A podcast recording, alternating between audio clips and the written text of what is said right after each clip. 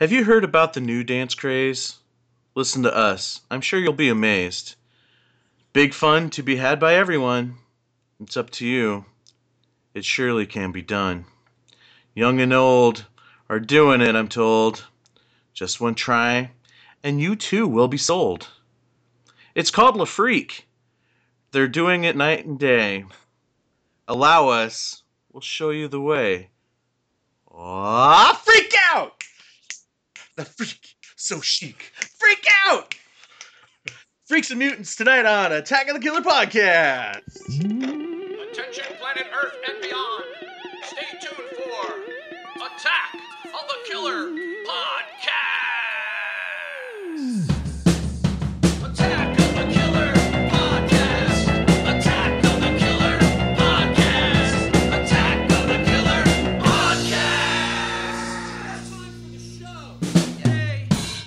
Hey, everybody. How's it going? Hey. I'm Insane Mike. It's freaking out. Your host for Attack of the Killer Podcast. And yes, we are freaking out this episode because we're talking about mutants and freaks on the show. And speaking of which, it's time to introduce you to the podcast crew. He has scars all over his body thanks to a tragic tickling accident with Wolverine, Jason Bollinger. Hey! He started it. Next up, born with two heads and not the ones on his shoulders, Sam Hayes. Oh. Next up, she also keeps her brother in a wicker basket, Terry Turford. He was bitten by a radioactive Stalter. Now he's the amazing John Stalter. He was the puke eater at the local carnival, Justin Bean. Ew. And last but not least, our very special guest, our main attraction, the freakiest of all the freaks, Brian Clark. We interrupt this program that hasn't started yet for this very special announcement. Hey everybody, Insane Mike here, host of Attack of the Killer Podcast. And I've got a couple of the other podcasters here with me. Jason's here. Yo, what's up? And Terry. Hey. And we're here to let you know that this episode about mutants and freaks unfortunately had some technical snafus. Now, what's a snafu? I was just going to ask. We had some technical difficulties with the episode, and we unfortunately lost half of the episode. Unfortunately, it was the greatest half of an episode Okay. It was pretty good. But I personally think the show was great in its entirety and would hate for anybody to miss out on any part of it. So we're still going to present to you the second half of the show fully intact. But you're just going to miss out on the first half. It leads up to introductions, and then we kind of lose it from there. And then it kind of comes back again right in the middle of the conversation. And what we'll be talking about at that time is the movie Freaked, the Alex Winter comedy Freaked, which is so good. All of our favorites, even though Terry hasn't seen it yet. It's still one of her favorites. But so that's the deal. You're gonna miss out on some stuff that we've talked about, and it's gonna be weird because we're just gonna jump straight into a conversation. But yeah, so we apologize for it not being our usual long episode, even though this apology is taking probably the length of what we missed. Almost. So, but regardless, you guys won't have anything you want to add to? Just the whole thought was we'd rather give you something than nothing, and so that's the intent of telling you this. Yeah. Yep. What he said. Yeah, exactly. So without further ado, let's get into this episode of Mutants and Freaks. So my favorite part, you do it better than me. So is it the part where where they're strapped to the gurneys and he pulls back the sheet and is like, Zygarde 24, you're not supposed to have that. And Randy Quaid's like, well, I'm not supposed to have these either, and holds up the Ramada towels. Yes. That's my favorite. That is one of the best jokes. I also like it, right before that, where it's the outside of the work shed or wherever he's got him held captive, and you hear his maniacal laughter and lightning, and he's laughing and laughing, and it cuts to the inside, and he's just like, oh, this family circus.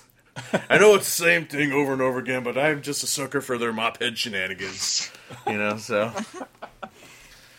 It's ridiculous. It is ridiculous. What's great is it's that airplane style of humor. It's got a lot of that airplane style of humor, or that scary movie style of humor. But it's not a parody. Those two movies for. But that's the thing, though. So. What makes it great is like the jokes. Sometimes, a lot of times, even come back or even service the storyline. Like the Bob Vila joke, it wasn't just a one and done. The Bob Vila thing came back, a couple times, and or the macaroons. They talk about, well, we didn't succeed in the plan, but we got these macaroons, and then that turns out to be what. Spoiler alert: saves the day at the end. So, so that's where that kind of humor and those kind of jokes works really well and is really good writing. It's not just like, date movie or whatever those crap movies, a disaster movie where it's just like we're doing a parody of this one movie and it does not service the rest of the story of the movie at all. It's just in and out for a parody joke, so.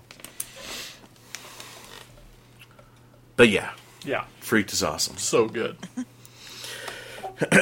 Well, I want to also kind of touch base on, because I feel like we can't really do an episode on Mutants and Freaks without talking about like real exploitation of human oddities, and so I think it should only be fair we talk about Todd Browning's Freaks. Classic, right? It has to be done. It has to be done. Has everybody seen it? Yeah. Yeah. I haven't seen it in so long. Yeah, I don't really remember much about it. Oh Terry. Terry. Oh, blow me. Well, I was gonna start chanting one of us. We accept you. We accept you. Gooble gobble. Google gobble. Yeah. It's a great movie. I really like the end moment, the end scene. I had not seen Freaked until Freaks. I'm gonna do that several times until I was like well into adulthood. And I think when they first did a re-release of it on VHS, and I snagged that thing up right away. And I remember the first time watching it again as an adult, and just how creepy that revenge scene is towards the end. I think it's beautifully shot and really has some really great creepy atmosphere with the rain coming down and like just the freaks going after the girl. Just seeing the guy, the worm guy, the guy with no arms, no legs, with the knife in his mouth, just crawling through the mud. It's creepy stuff, but. It's a great movie. It ruined Todd's career because it was so universally hated when it came out. But I've never really found that the movie was overly exploitive of these people either. I think he did a good job of like. Unlike some other films that are probably in that vein, but I think he did a really good job of telling a really good story with these characters as opposed to just exploitation for exploitation's sake. I mean, what else are our thoughts on Freaks there? It definitely.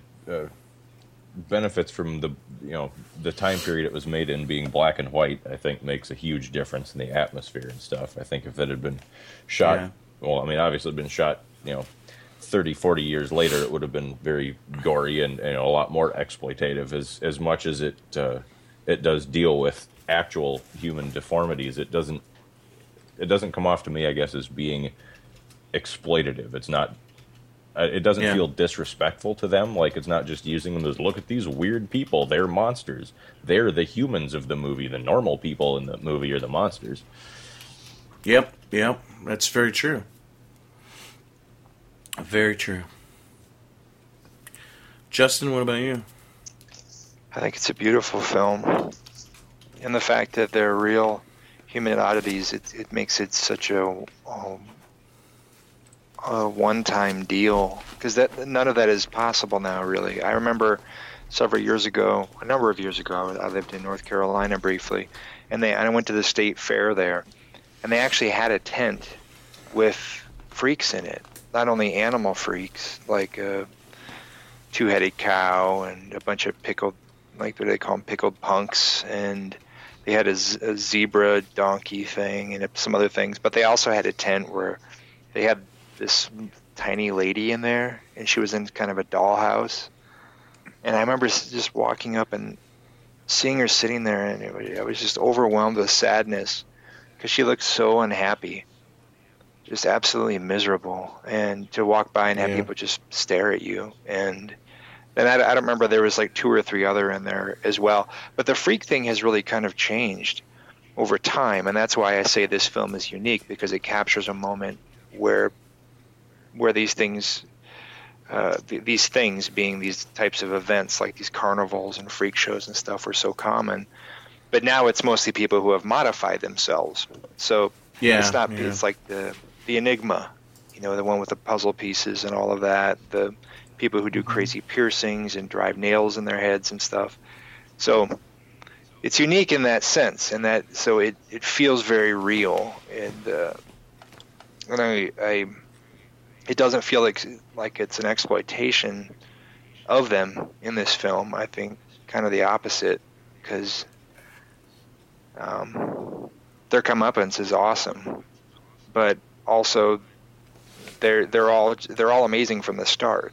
They don't become like the victim angle of it is almost takes a back seat to the fact that they're all totally unique from the start, and that's one of the things I love about the film, how they give you time to see each one, sort of visit each one, so you care more when things start getting ugly and when they all team up and the shit goes down. And there's this song that I think of. Nick Cave came up earlier. I think, John, you mentioned him. Of course I did. The Carny. Yeah. Oh, good song. When I hear The Carny, I just Freaks runs through my head. The rain at night when they're crawling underneath the trailer, and on their way to do the dirty deed and all of that. My God. So anyway, anyone who's digging into Nick Cave, if you're a Freaks fan, check out The Carny and try not to separate the two in your mind afterwards. It's pretty incredible. For sure. And that's why I love Justin. I love you. Aww. One of the many reasons. Nope, that's the only one. Sam, what are you... Oh. Sam, you have anything you want to add to Freaks? Not much. I haven't seen it in so long, but my first exposure to it was in film school back in the day. And, just looking at the Wikipedia here, it was made, I guess, pre-code, which kind of makes it interesting, Like, I think Justin mentioned, you probably couldn't make this film today. I think just the, like you said, most of the quote-unquote freaks today are more self-made, it seems like.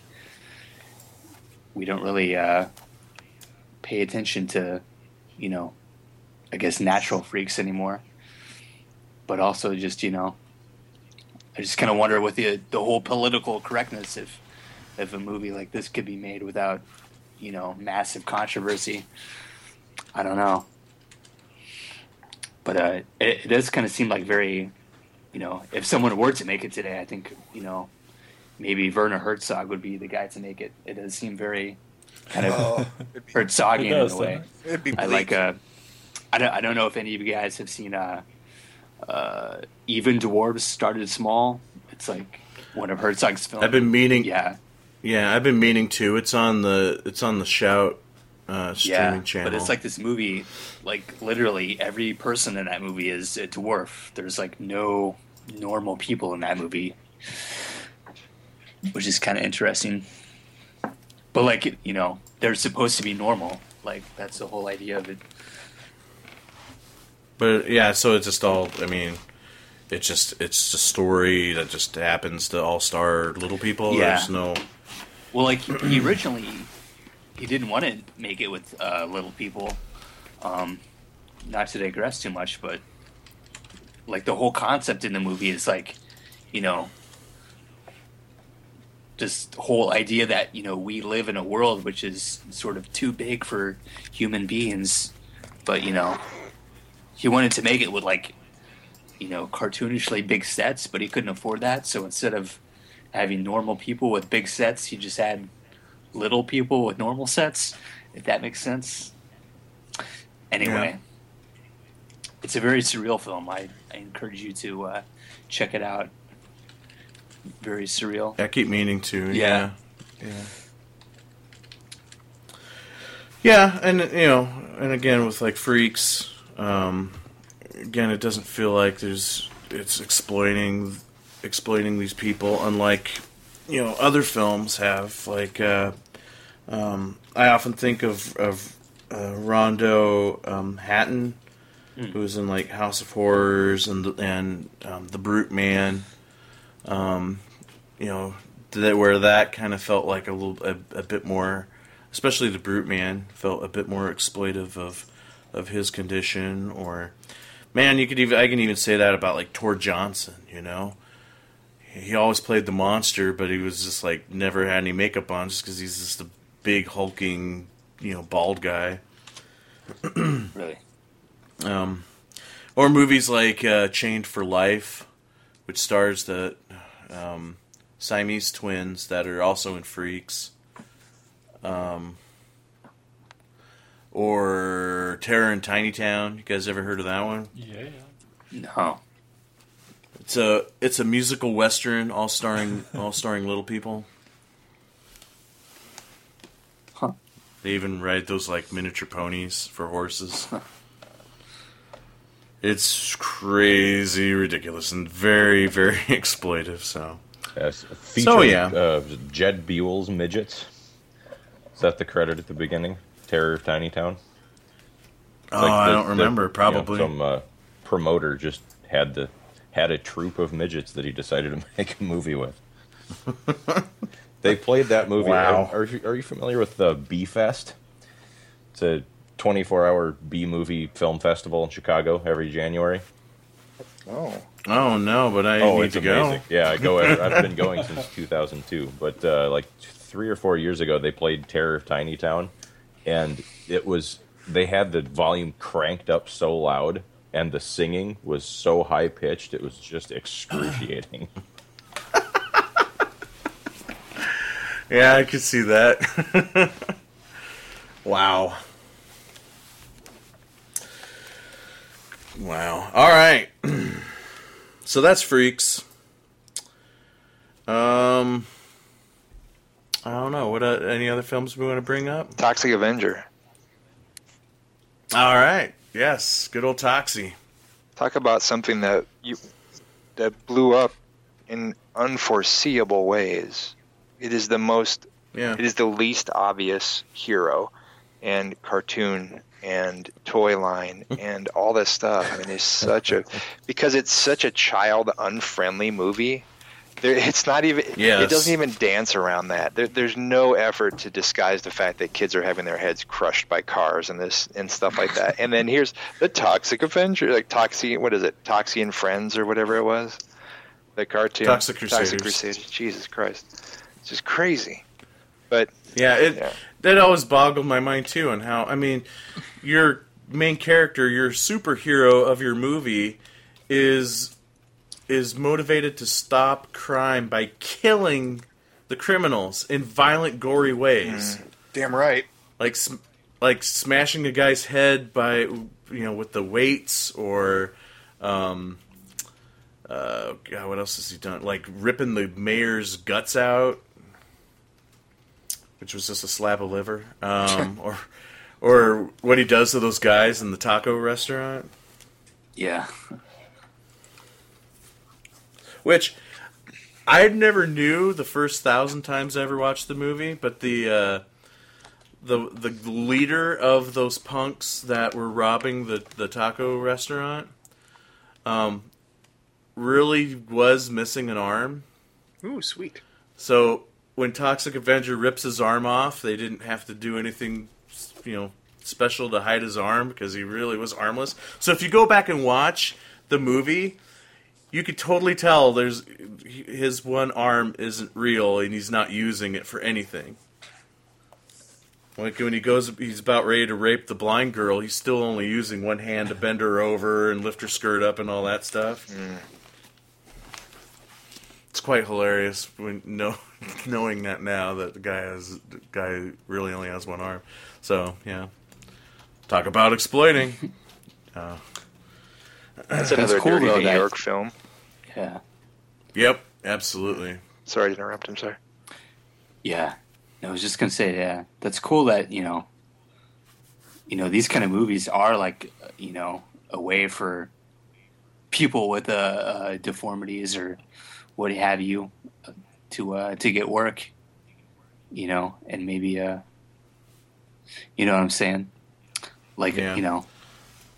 Like how many zombie movies gave people with missing limbs jobs? Right. I mean, like, what kind of other employment is there for them other than, freak shows and these, I think acting in the Toxic Avenger is probably a lot more, respectable than... being some carnival freak. It might they might be trashy movies, but at least they're not stuck in some carnival. Yeah. Stuck on, welfare.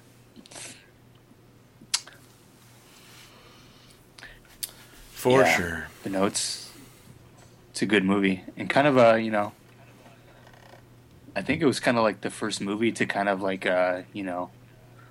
point out bullying and kind of the first after school special. But like cranked to like 1,000 because it's so all of it is so over the top and so mean. Like there's not a decent other than Melvin and the blind girl. There's not a decent character in the Toxic Avenger whatsoever. That's Tromaville though, isn't it? I know. Like Tromaville is like the worst place to live ever. Yeah, like their bullying of this poor guy is so extreme that he ends up falling through a window into a vat of toxic waste. Welcome to America. And I love that scene where he's like flailing on the ground and like his skin's bubbling and his hair's falling out and he's covered in all this toxic goo. And the one bodybuilder guy that orchestrated the bullying. He's like, oh, he's just faking it. He's just faking it. And he's like, he's got a real problem if he can't take a joke. Well, you take a joke, the guy's skin's melting off. He's running down the street on fire. Yeah, and it's crazy to think too. Like up to that point, Troma, was making, like. Sex comedies and stuff, and this one movie completely changed the course of their entire company and basically built the company from that point on. So, yeah, I mean, where would they be without the Toxic Avenger? That's right, you're right. Probably wouldn't have lasted this long, yeah. Hmm. For sure. You know what I miss about video stores? What? I miss the days of uneducated parents grabbing the wrong movies off the shelf for their children to watch. I remember I was in a video store in Des Moines one time and saw some parent grab the Toxic Avenger off the shelf for his kid to watch. I was like, oh, this looks like it's a superhero movie. This looks like this could be fun. Yeah, I so want to be a fly on the wall of that viewing. Oh, shit. Awesome. The good old days. God. Anything else you wanted to add about the Toxic Avenger, Justin, since you brought it up? that the whole Troma thing was built on that, and it's just one of those things that has influenced elements in all their films, which, like, Charlie Band has this thing where he just makes a bunch of puppet movies. He's so into puppets and tiny things, but his movies are all just that sort of model. Where Troma, the residual, so the ripples from Toxie are still seen in movies to this day. Like this whole preoccupation with the toxic waste thing, and the way he became their mascot and all that. And I just find it fascinating that a movie that is so outrageous in so many ways is this benchmark thing, and instantly recognizable. So it's really amazing that this little tiny company could create something that's so iconic, and to this day it continues to pay tribute to it, which I think is really cool that Lloyd's never lost touch with his roots in that regard. Even though I know it's not their first picture, but would you agree that it's probably their most successful? Oh, by far, absolutely. Mm. I say he's clinging to his roots. Yeah. Hard. Yeah. I mean, even still to this day, I mean, they've had some standout films over the years. You know, Tromeo and Juliet. That's another one that definitely has helped them. Oh, for sure. Favorite Troma movie right there. Love that flick. Yeah. Me too. Yep. It's such a unique piece, even for them, you know. And now the guy who made it is getting $200 million to make superhero movies for Marvel. Which is just... awesome. Crazy. Awesome. Well, yeah. I mean, it's just so fantastic. I mean, look what... you can go from Troma movies to being a god, basically. Going from Troma movies to Disney movies. Yeah. Wow. But good Disney movies, not the crap fest. Yeah.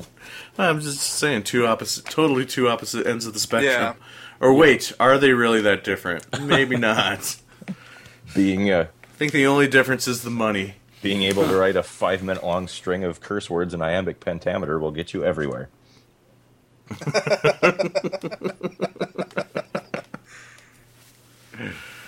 Every time.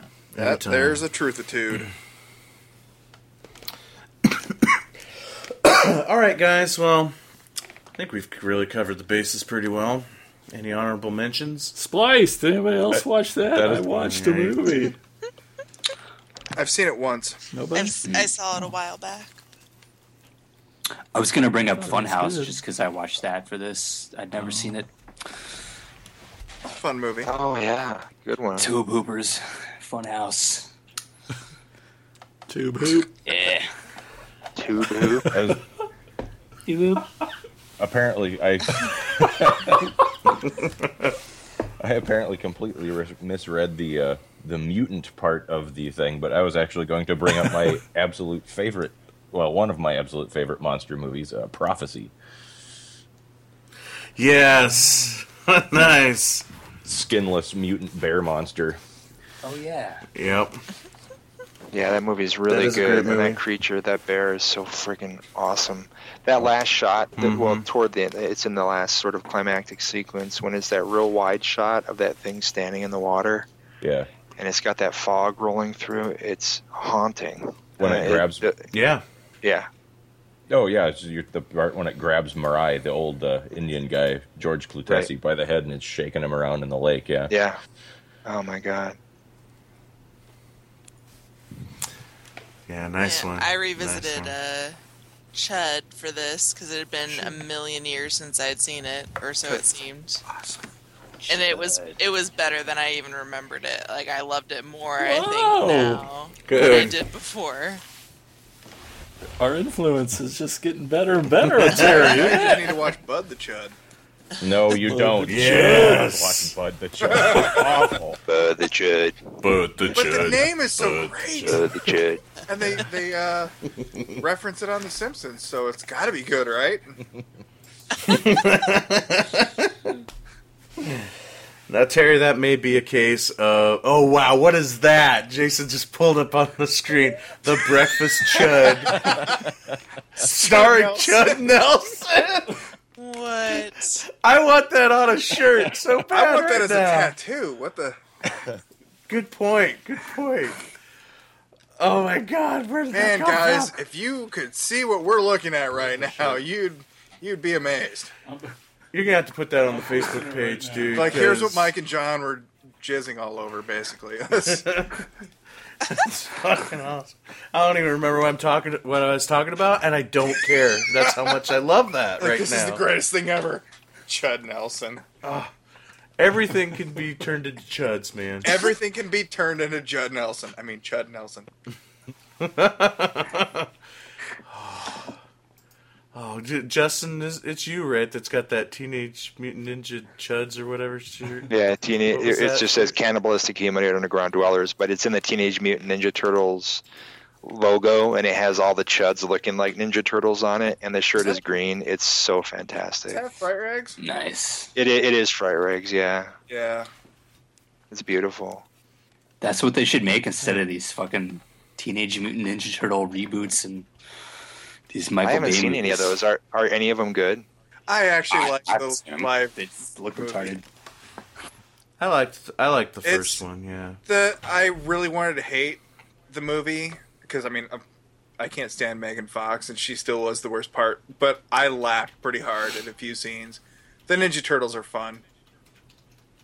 Yeah, yeah, and I'm looking forward to the second one because whether or not you like the first one or not.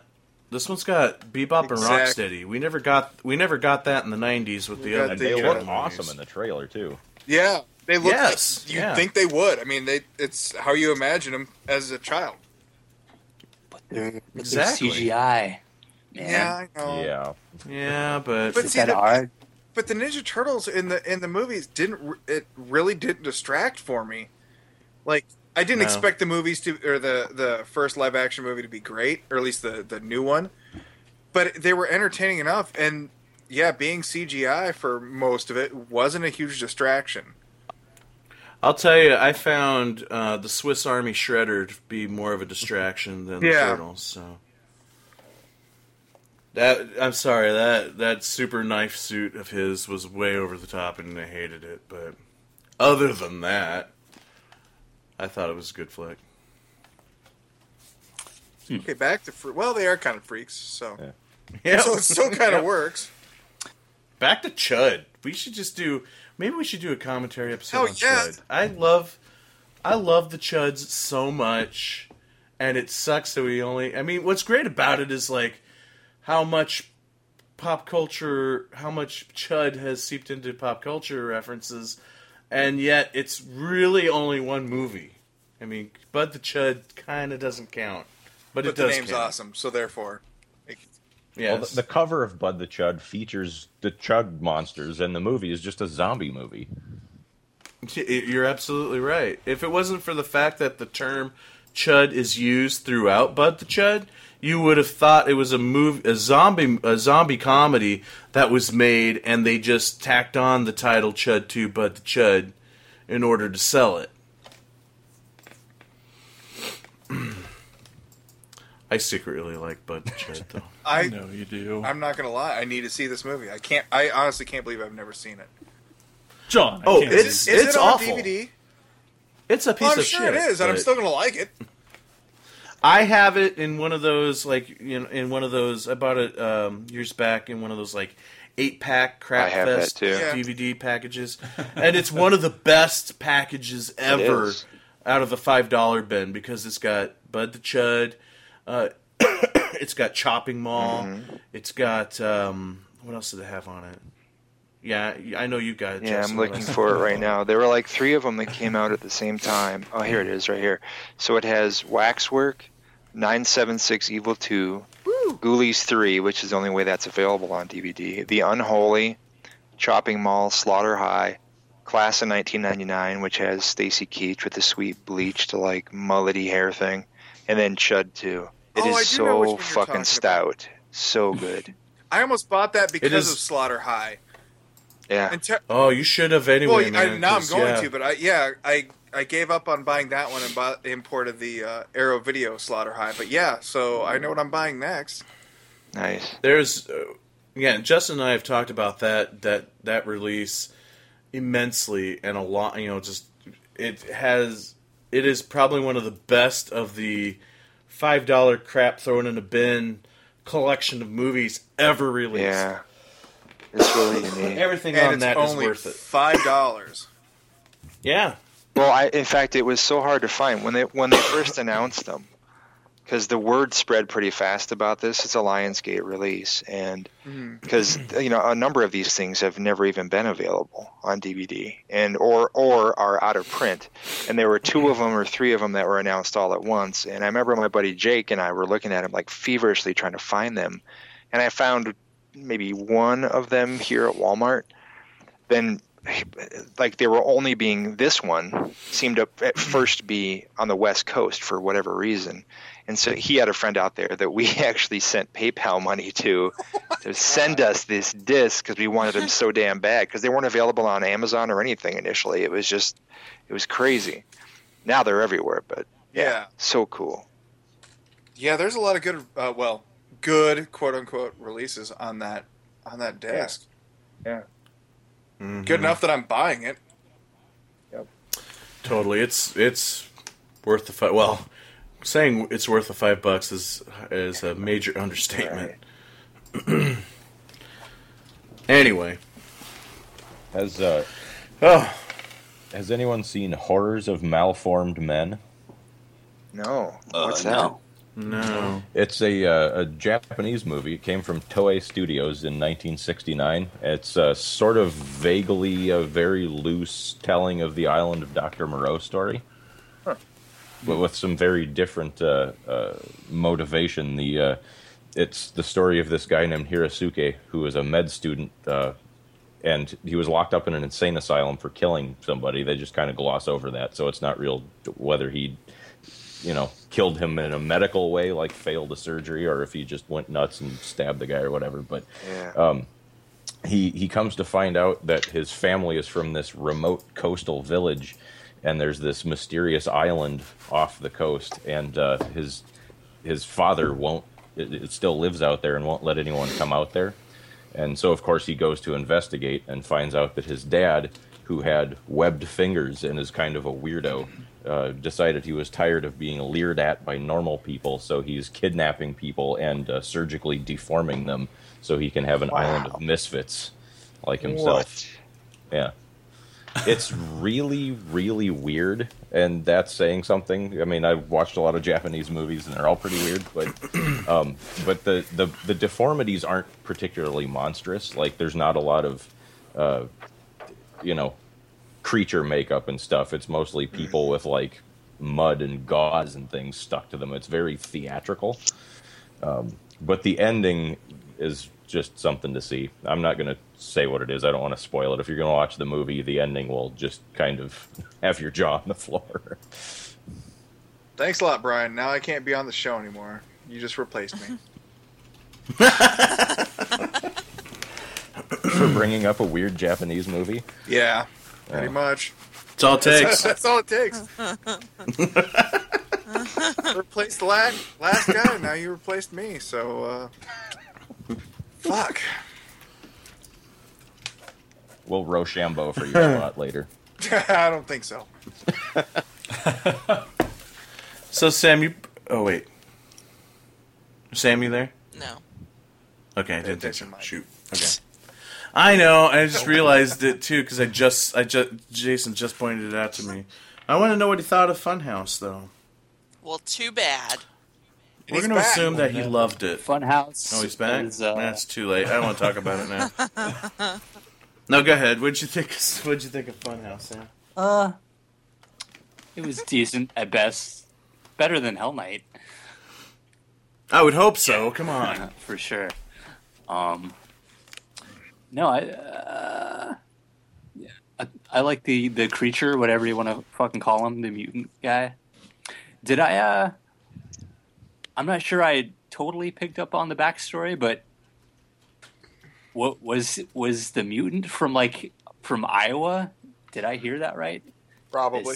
They said it was from Cedar Falls. I don't know. I thought it was a Tumblr. Hey now. Just probably kidding. Cute. Okay. Was he hooked up? Was he hooked on meth? No. I watched this one from Cedar Rapids.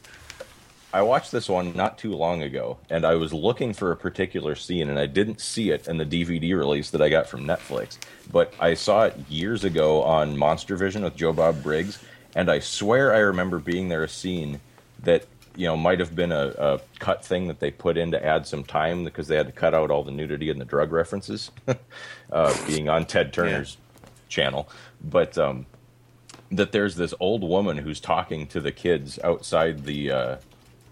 either she's talking to the kids or she's accosting the guy who's the dad of the freak, the carnival barker. And she's telling the story about that the freak was born because he had sex with a cow.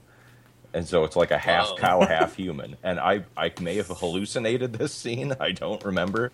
But I swear that was something I saw when I saw it on cable years ago. Huh. But that wasn't in the version I saw, but no. Who knows? Have you read the Dean Koontz novelization that actually came out before the movie? No, I didn't even know that was a thing. Back before he was anybody, Dean Koontz got hired to write the novelization, and then the movie's release got delayed, and so the book came out like 3 months before the movie, and he extrapolated all this weird crap, like that the freak was actually, the carnival barker was a Satanist, and that he had made a deal with the devil, and that, part of his... contract was that he had this monster devil baby. Wow. Awesome. Man, I just would love to go back and read a lot of those like novels that were the movie tie-ins, because I've heard so many of them, like the Jaws the Revenge novel, on how it really digs deep into like voodoo and stuff, and that there's actually voodoo magic involved with the shark seeking revenge on the Brodies. If you want to borrow it, I've never read it. I have it. Oh, I would love to read it, because and like when you watch Jaws: The Revenge, there's like little subtle hints to that, but there's never any supernatural explanation for what's going on, but it's really heavy in the book, and how Michael Caine is a drug runner in the book, but that's never addressed in the movie. The voodoo would explain how the shark could have a psychic connection to Ellen Brody, and how it managed to teleport itself from Amity to the Caribbean in the same amount of time that it took them to fly there in a plane. Exactly. And yes, it is all explained. It's as if whoever's writing the book was like, oh my god, this movie's not going to make any sense. I should probably try to fix all these holes in the book. Or the fact that in the Gremlins novel, it's explained that the Gremlins came from outer space. What? Mm-hmm. Yeah. I actually recently just bought the Gremlins 2 novelization. I haven't read it yet, but... Oh, strangely, I have that too, yeah. Really? Like, because you can't have that fourth wall breaking stuff in the book that happens in the movie. So I wonder what that's. Yeah. I wonder if they, because like with Gremlins 2 when it came out theatrically, they had the Hulk Hogan scene where the film breaks and all that, and Hulk Hogan's like, "Put the movie back on, brother." But then when it played on cable, they had a completely different scene that was with John Wayne. I've actually heard that there is some version of that fourth wall breaking in the novelization, too. I haven't been able to track down a copy yet, or haven't got around to it. But yeah, that they do it somehow in a literary sense rather than... Huh. Oh! That's awesome! Yeah. Man, Mike lost the shit. I'll check that out now. Yeah. I gotta learn to read again. And count. That may start to become my next thing, is buying movie tie-in books. I also have from the first Gremlins, I have like a it's like this weird sort of adaptation. It's like they're like storybooks, but they come with like a 45 record. Oh yeah, it's like really weird. Oh, yeah, I remember those. I had one of the. I think like it must have been at like the tail end of that whole thing. I think it was a fast food restaurant put those out, right? Was it? That you got them with a Happy Meal or something? I don't know. Or something along those lines? I don't have a fucking record player, otherwise I'd listen to them. It was Hardee's, I think. Really? Yes, I think you're right. It was Hardee's. I found them for like $1. I found them for like $1 nice. In Quincy. Back in the 80s when Hardee's could actually still compete with Burger King and McDonald's. And when fast food toy premiums were actually cool. Yeah, no kidding. Man, I miss the good old days. That's like we say that every episode at least once, right? That should be a... I think it's going to change the name of the podcast. Yeah. I miss the good old days. Yeah. All right. Any other honorable mentions? Our honorable mentions conversations lasted longer than the rest of the episode, I think.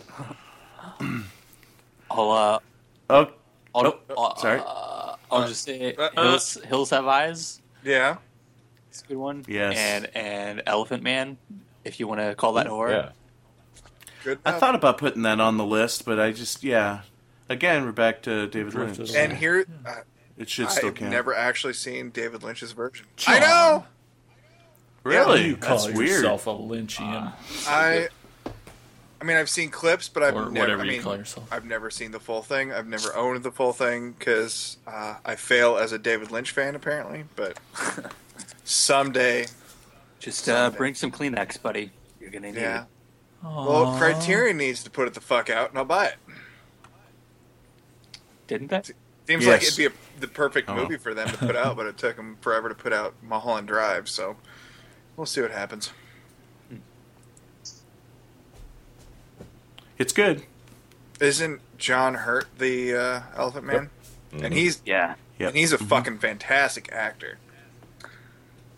Oh yeah. Yep. You just feel for him so much, like.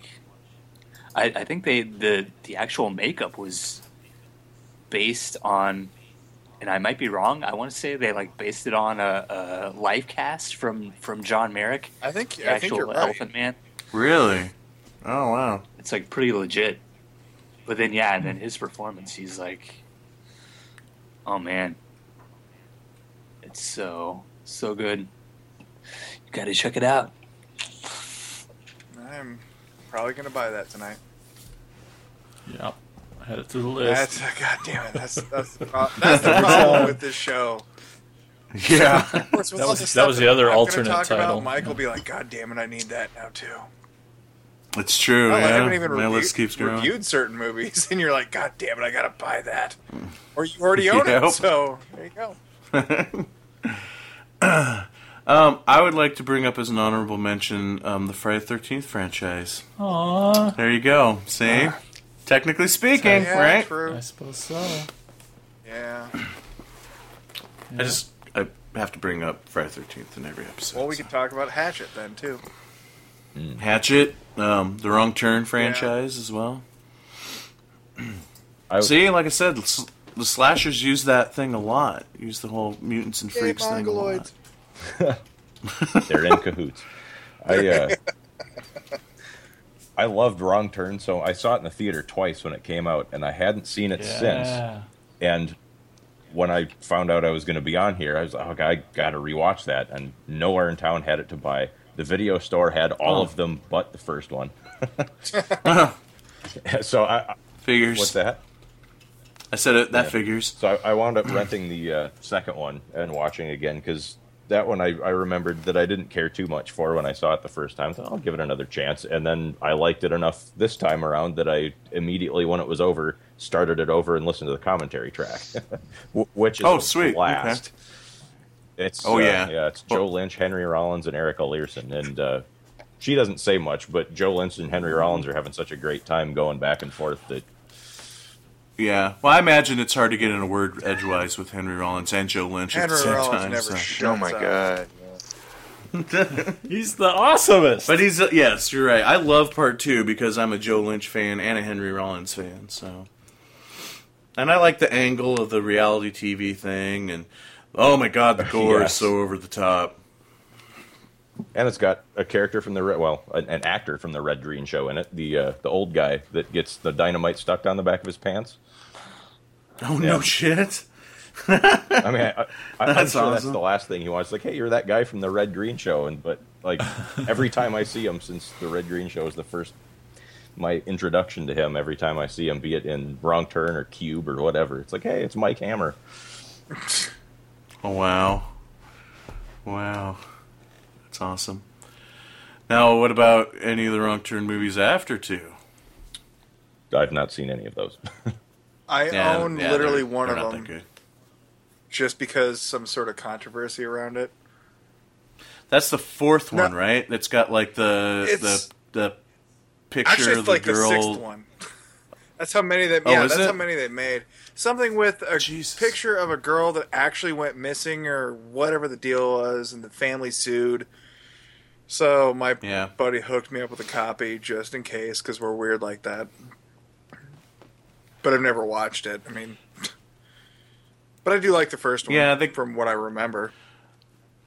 Yeah, I didn't care too much for 3, and actually after that they kind of blend together for me. I know I haven't seen them all, but I think 3 was the one that's supposed to be kind of a prequel, I think, or it took place in the snow or something like that, and then like there was one of them that's got Doug Bradley in it as one of the family members, and that one was kind of that one's kind of like it's like Wrong Turn with Doug Bradley meets Assault on Precinct 13. Because basically, Doug Bradley's character, who's a member of the family, gets arrested, and he's in this small jail, and then like the family kind of like descends on the jail. So, but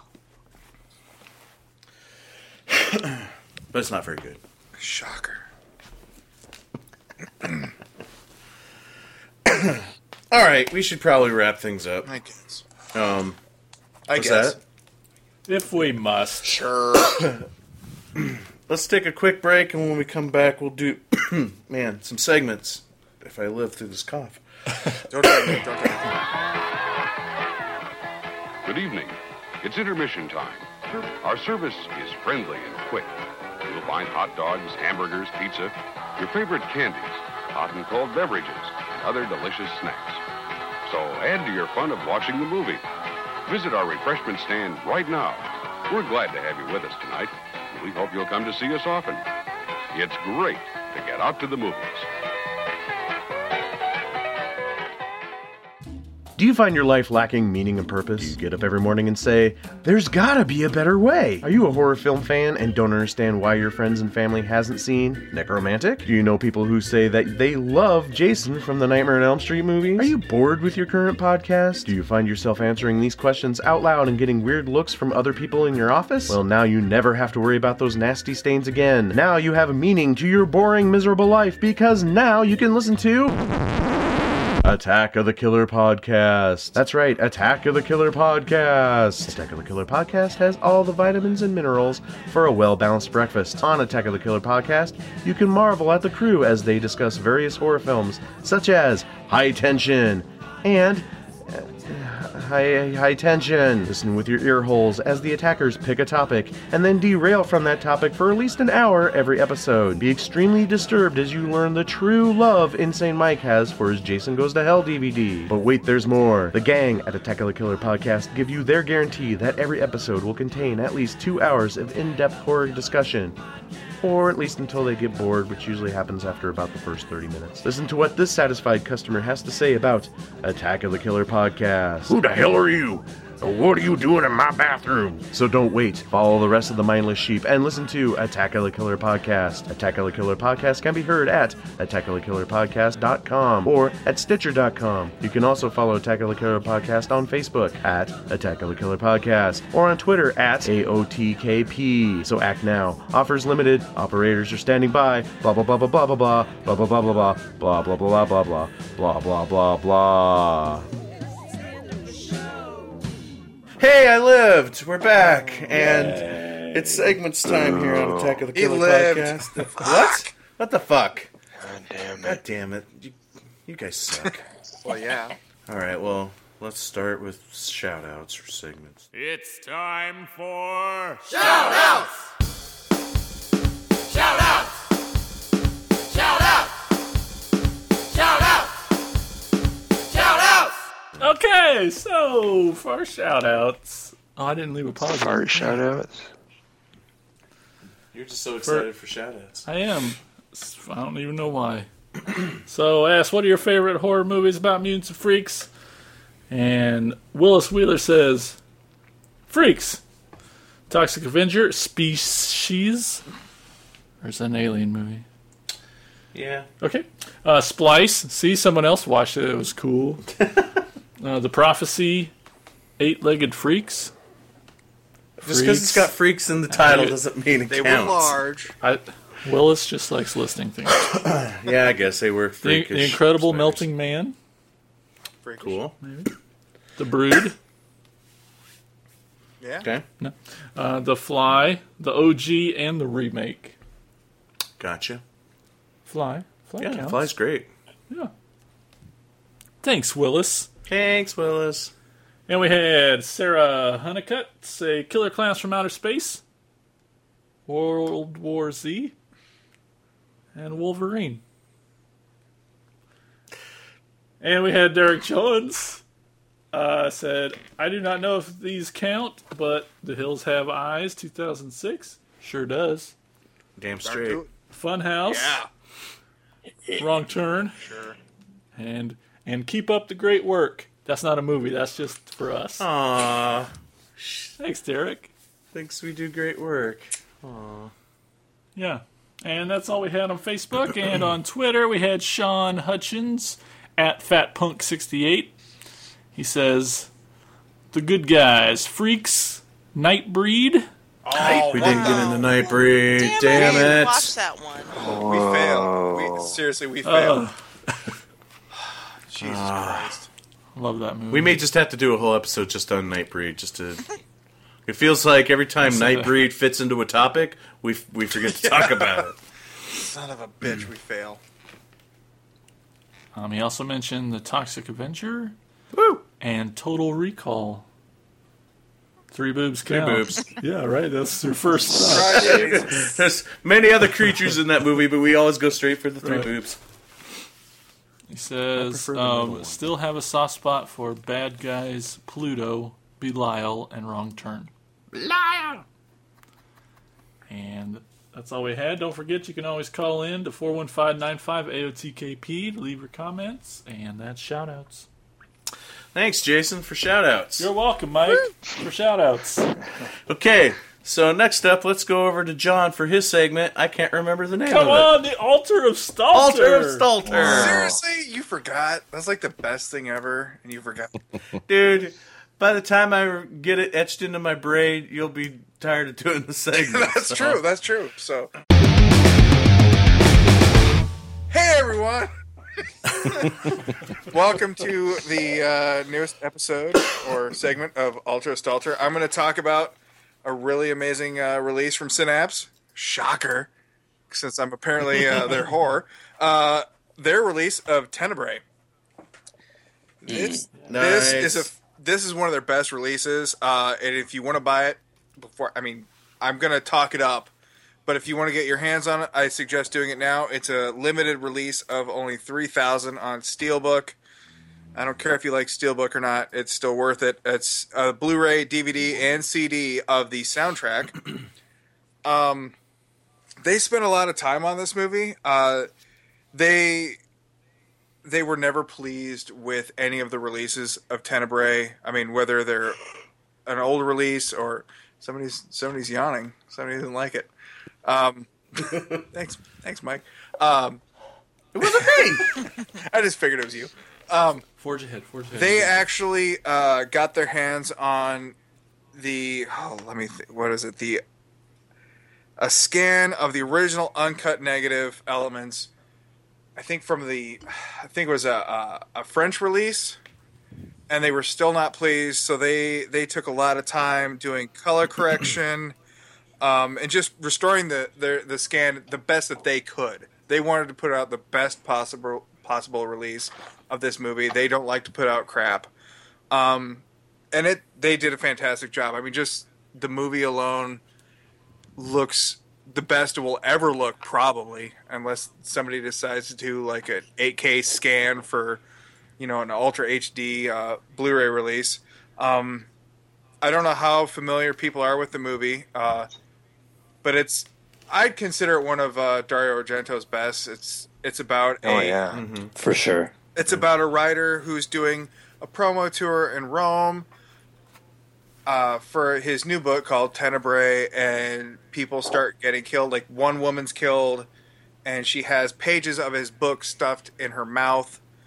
And one of the cool things about this release is it has some ultra rare English inserts from the movie. Like, so he shot the movie with the like, there's certain parts of the movie with the book where it's focused on the book, and they were always in Italian, but he also did some English versions of those.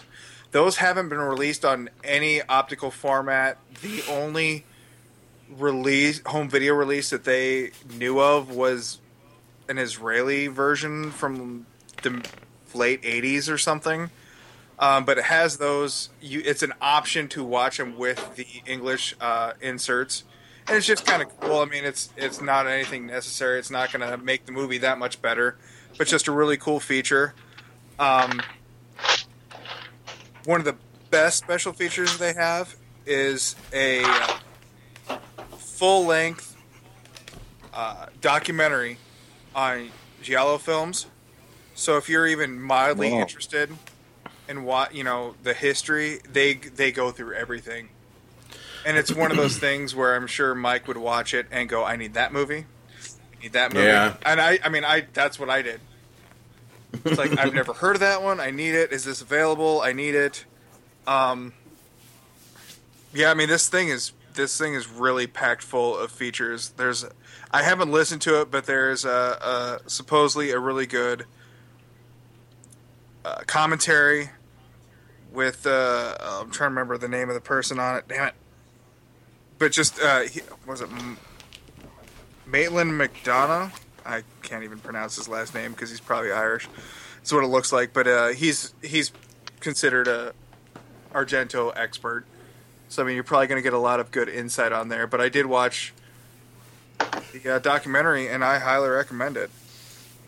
I don't know what else to say. I mean, without really delving into the movie, I mean, it's just a classic Argento movie that I think a lot of people who already listen to the podcast, they've either seen it or they'd be interested in buying it. It is a little pricey. It's like $40, but I think it's worth every penny.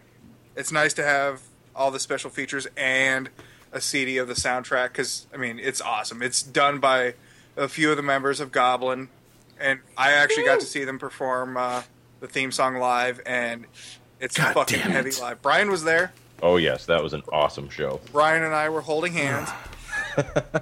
Might have been a little grab-ass. Oh, there was a little grab-ass. You weren't involved, but there was Goblin. But, oh. Sorry, Brandon was there. But anyway, yeah, I mean, it's such a stellar release. I mean, the movie is, the colors, the picture, it's just top-notch stuff. And I really think people enjoy it. So, yeah. Sweet. Awesome. Yeah. Yes. How was that for winging it? You winged it well. All right, so... Thank you for that. And now it's time to go over to Terry with Wicked Words with Were Terror.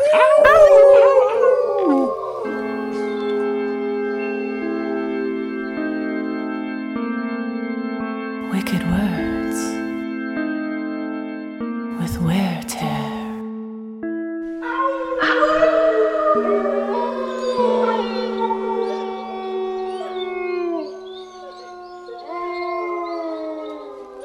That sounded awesome.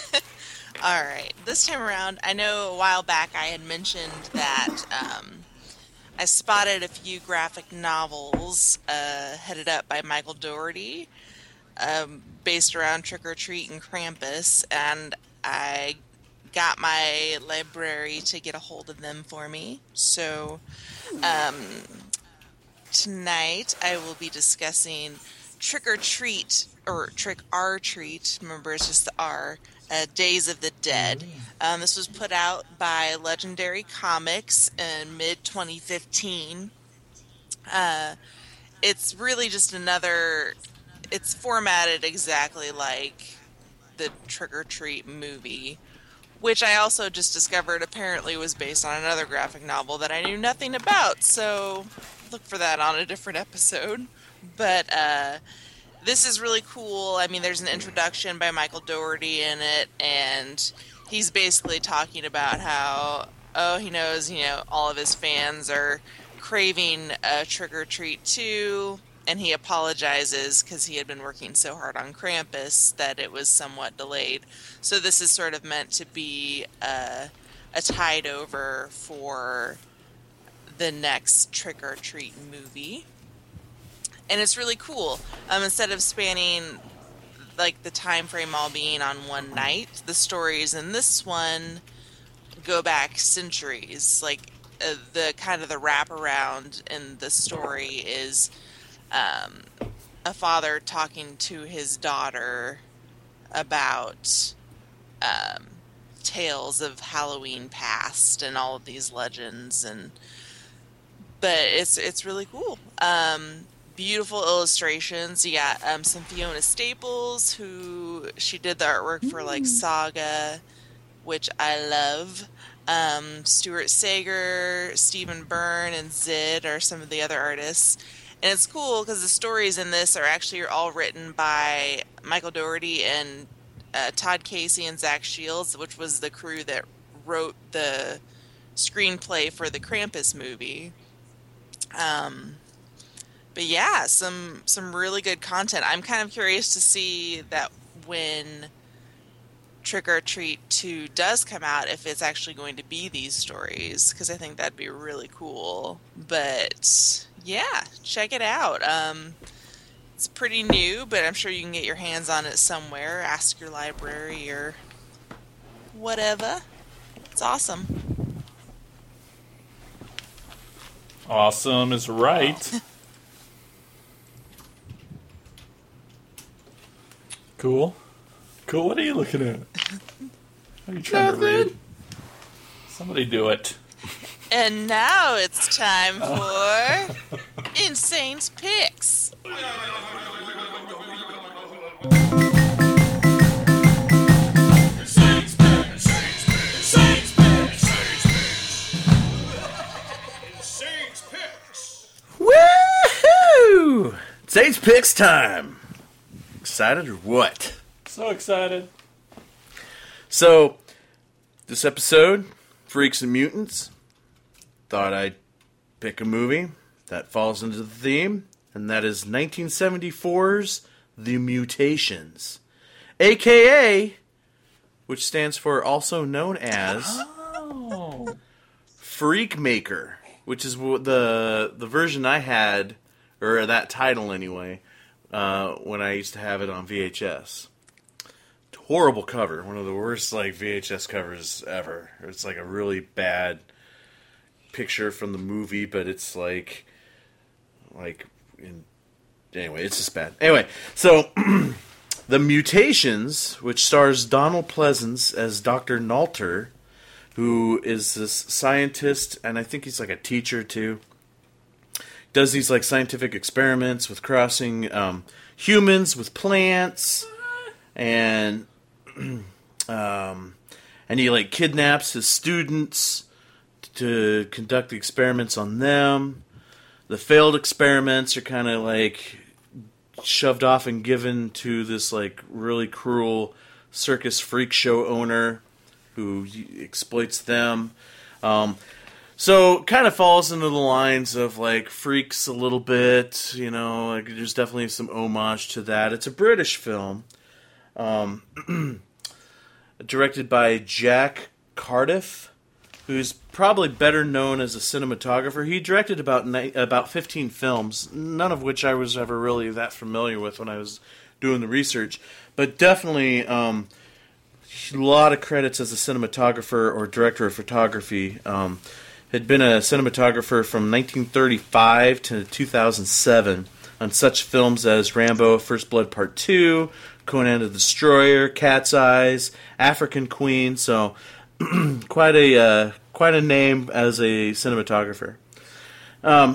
This movie also stars who? Yep, that's right, Tom Baker. Get the Who joke there?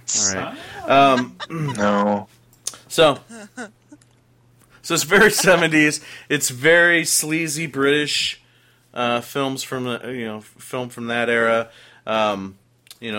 Reminds me a lot of movies like Freaks or She-Freak, and I love any movie that has like human oddities in it, and also has that carnival feel. And there's some great scenes of that in this movie.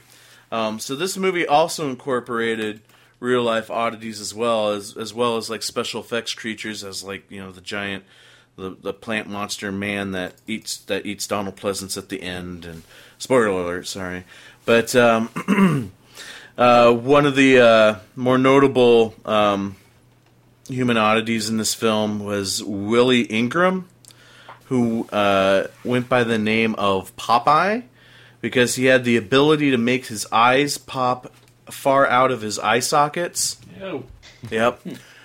And it's amazing. It's amazing to see it in the movie.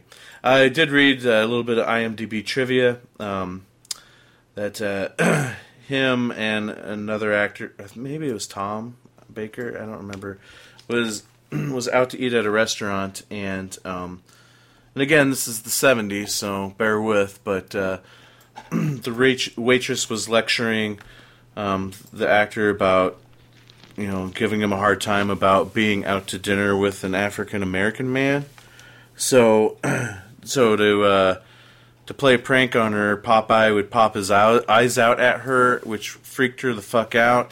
And she would try to tell, like, the waitress and the cooks and everybody, hey, check this out. And they just play dumb like it never happened, like she's the idiot psycho. So there's that. Like I said before, kind of has a updated Freaks feel to it, with a bit more of a mad scientist approach as well. Excuse me. There's a party scene in Mutations that is definitely comes across as an homage to Freaks. So,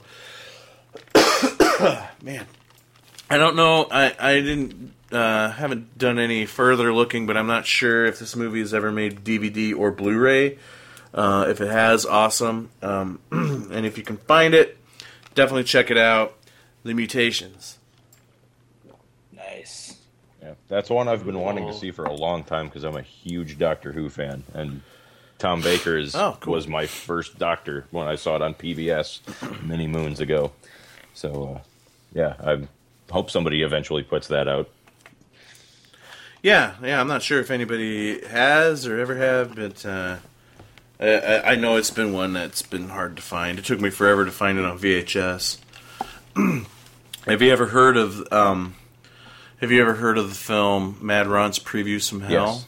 I think that's on Netflix right now, or at least it was up until recently. It is. Yeah, it is on Netflix. Yeah you're right. If you've never seen it, check it out. It's a great collage montage of old. Movie trailers, and the Mutations trailer is on it. Nice. So, I love Man Ron's Previews from Hell. It's so much fun, so awesome. It's a great party tape. I have it on DVD, and it's just fun to put it in the background. Didn't they make a sequel to that? Like, didn't maybe someone, maybe even Netflix or something, make a sequel that was on there? I seem to recall that being the case. Oh, I don't know about that. That'd be great if there was. Awesome. Okay, so that concludes this episode of Attack of the Killer Podcast. I want to thank everybody for listening. I want to thank everybody for being on. Thanks, guys. I know it's getting a little late past all of our bedtimes, but you guys sally forth, and that's awesome. Thank you so much for having me on, guys. This has been a real pleasure. It's been a pleasure having you on, man, and thanks for joining us in our madness. So, hopefully you'll come back. Absolutely. And everybody out there listening, if you would like to help support the show, we are on Patreon, where you can donate to the show and you get extra perks with that, including mini episodes that are only available to the members of Patreon. So check that out. In the meantime, you'll go to the doctor and have that cough. I don't know what's going on. Jesus. It's messed up. I'm trying my best, man. My eyes are watering. I'm just suppressing it so hard. So with that said, your voice just I'm going through puberty now. Yeah. Hi, I think everybody. I'm going full on, like, is it a full moon? I think I'm going on full werewolf mode, man. Something's happening. I'm going through some changes. Coughing up a Manitou. That's it. Nice one. Nice reference. Like it. Anyway, thanks for listening, everybody. We'll talk to you again soon. All right, bye-bye. Oh, no. Could this be the end of? Attack of the Killer.